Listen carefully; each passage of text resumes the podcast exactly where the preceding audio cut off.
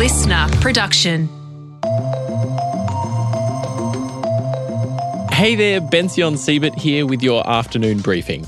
The last Liberal government in the country has called an election more than a year earlier than they need to. Premier Jeremy Rockliff announced yesterday that Tasmanians will go to the polls on March 23rd. There are a lot of very, very serious problems for the people of Tassie right now that don't often make it into the news on the mainland, and they should.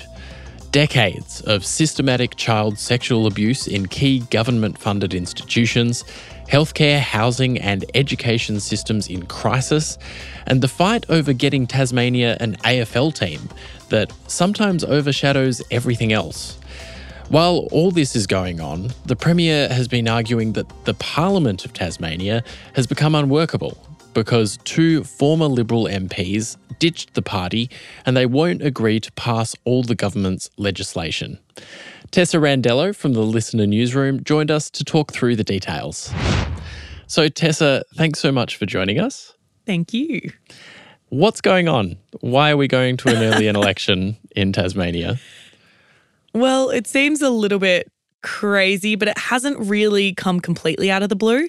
Back in May, two of the Liberal members, um, Lara Alexander and John Tucker, defected from the Liberal Party to become independent members. And that's over wanting some more information and some more clarity on a couple of big issues that were happening. That did throw the government into a minority. So they are having to work with the opposition, the Greens, and the independents to try and get anything they want through Parliament at the moment. And most recently, the Premier, Jeremy Rockliff, has asked those two independent members for a little bit more support, wanting them to vote for all Liberal things that are coming through the Parliament at the moment. And they said no. And so he has said, we can't work like this. The government won't get stuff done. So mm-hmm. we're going to an election. What does the AFL have to do with all this? Catch us up. Oh, so this is a bit of a, a long, drawn out, 10 year, very dramatic story when it comes to the AFL and Tasmania. Tasmania is one of those states that's really big into AFL and obviously does not have its own team. But the AFL and the state government came together to agree to give Tasmania the 19th license. But in that license is one condition that is the most contentious part of the entire agreement, which is a stadium, a new stadium that would have to be built on the waterfront in Hobart at area they call Macquarie Point. It would mm-hmm. cost $715 million. The federal government has come to the table with 250 million of that. The AFL is chipping in just 15 million, so the Tasmanian government would have to kind of cover the rest of that. And so these two Liberal defectors are actually the ones that said, we want to see more transparency around this project. We want to be able to ask the questions and make sure that it basically doesn't spend Tasmanians' money, their taxpayer money, too much if there's cost blowouts, if something goes wrong. Mm-hmm. Um, and that is a big part of the reason that they left the Liberal Party. And it's also going to be a big contentious part of the election because the Labor leader also does not agree with the stadium, but wants a team, which is going to be interesting to see how she plays that. So the AFL is saying we are not giving you a team unless you have a stadium. Labor is saying we want a team without a stadium. And I suppose the main arguments that they're putting are about, well, all the other massive problems that Tasmanians are facing at the moment healthcare, education, a whole lot of child sexual abuse scandals. Can you talk us through some of those big policy areas that are going on at the moment? Yeah, of course. So, health is a massive one, obviously. Ambulance ramping is something that we're seeing across the entire country, but especially in Tasmania, it is really bad. The two big hospitals, one in the south and one in the north. But we're also seeing GP practices, smaller practices shutting down the last mother baby unit in Hobart actually closed a couple of months ago because it was no longer viable for the private company that ran that to keep running it and has been replaced with just a couple of beds in the public hospital. So that's one of the big issues that kind of underlines everything. Mm-hmm. And one of Labor and the Greens' big points is that money that is going to a stadium could instead be going to fixing some of these issues with healthcare and so, when it comes to the issue of child sexual abuse, there was actually a commission of inquiry that came out into the institutional child sexual abuse in Tasmania. And that took up a lot of time. There was over 100 recommendations, which the government has accepted all of them. But with all this other stuff going on, not a lot of them have managed to kind of come into reality and into legislation. And just so people understand, what is the scope of child sexual abuse that was revealed in that commission of inquiry? How big was this problem? It was devastatingly big, to be honest. It was in youth detention centres, the Ashley Youth Detention Centre specifically. They want to see that closed. The Commission of Inquiry wants a brand new youth detention centre because of what is happening there. But it also looked at out of home care. It also looked at the way institutions are dealing with kids that are being left in foster care. And it really did open up a devastating amount of child sexual abuse in Tasmania. And that report came out relatively recently. I think one of the key criticisms of the Rockliff government has been uh, alleged inaction as a result of that report. What has the Liberal Party in government been saying in response to those criticisms? And it's been in government for 10 years now. How does it make the argument yeah. that it is the party that can fix all these really serious issues in Tasmania? So, when it comes to the Commission of Inquiry specifically, they say they're putting in all the recommendations. They want to take the time to make sure they get it right.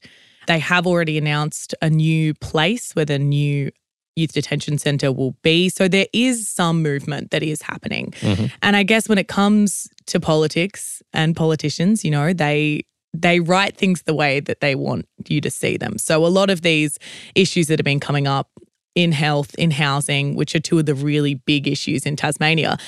The Rockliff government has said that they're already making inroads into some of their goals. They've hit targets, they've increased beds, they've increased capacity, and mm-hmm. that surgery wait lists are going down, which we have seen in a lot of the data that has come out.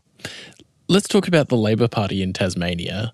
They only just got out of administration, as in the, the National Labor Party took them over and only now, as the election was coming, they decided, okay, you can run yourselves again. What's going on with the Labor Party in Tasmania? The Labor Party is kind of in the middle of what it seems between the Liberals and the Greens, who is the other big party that we have in Tasmania. They do fight the government on a lot of things, especially housing and especially health. Those are their two very big key problems that they've been talking about. And that's why they want to see no stadium but an AFL team because mm-hmm. the Labor Party says that that money should be moved elsewhere. They don't come without their own issues as well. They have been known, I guess, colloquially as the party that does kind of stick in the middle and doesn't really make strong arguments for either side. And what about the Greens? Because in Tasmania, I certainly know when I was reporting there that it kind of seemed like, even though there were only two members at the time, they were basically the opposition. Yeah, I think the Greens kind of take on a lot of those arguments that you would expect the opposition to sometimes when it comes to Tasmania still a very small party, just a handful of people in the Greens. They've actually, their leader has just moved to run for a seat in the upper house instead of in the lower house. So there's mm-hmm. even smaller again, but they do same thing when it comes to housing and health, obviously massive ones. And then also those issues of keeping Tasmania, which is known as, you know, one of those cleanest air in the world, beautiful forests everywhere. Mm-hmm. This big quarter of Tasmania is just wilderness. So it's also about keeping that as clean as possible and getting renewable energy sorted. Mm-hmm. And just for a brief outline, what are the major things that the Liberals, the Labor Party, and the Greens have promised so far? It's only day one of the election campaign.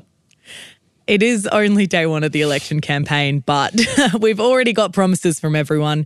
After the announcement, the Labor Party was already starting to spruik some of their um, cost of living measures. They want to bring down cost of living, obviously, and health and housing, again, are going to be big ones for them. They're going to make sure that those targets set by the federal government will be met and our own targets will be met in terms of building more housing um, in Tasmania.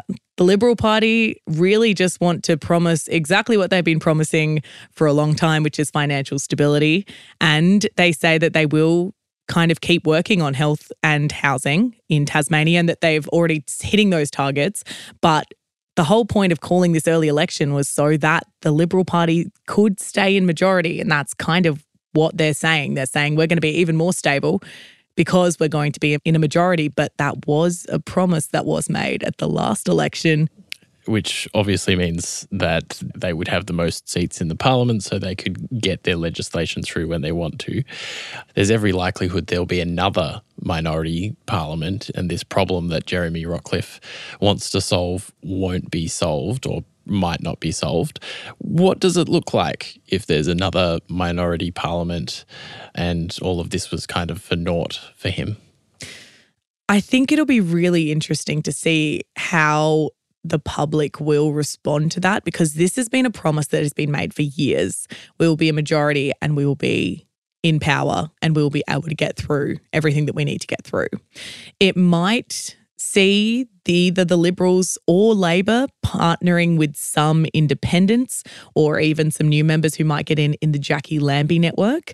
Both are pretty sure they're not looking to partner with the Greens in terms of getting any of their legislation through or in terms of making a majority government. But it could just end up being a little bit more chaos in Tasmania, which is not what they need right now, especially with everything that has just come out of that Commission of Inquiry.